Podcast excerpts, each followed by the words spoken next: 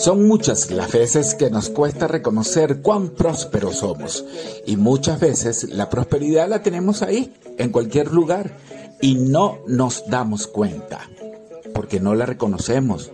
Comencemos a reconocer la prosperidad allí donde la veas y alegrémonos de ella.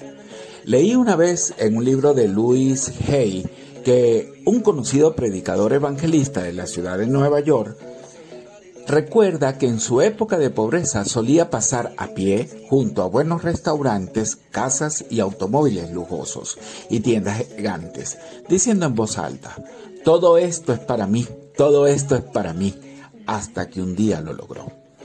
Permitámonos sentir ese placer que nos da todo aquello que para nosotros representa prosperidad.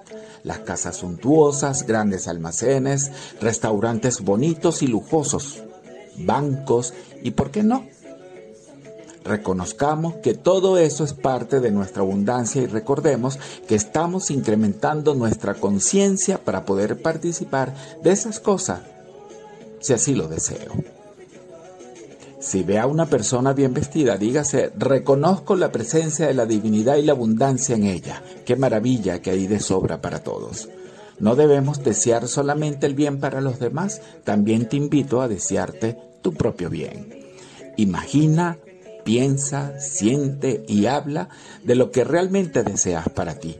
Sé próspero y abundante en tus pensamientos e imaginación y proyectate en eso que te hace ser abundante y próspero.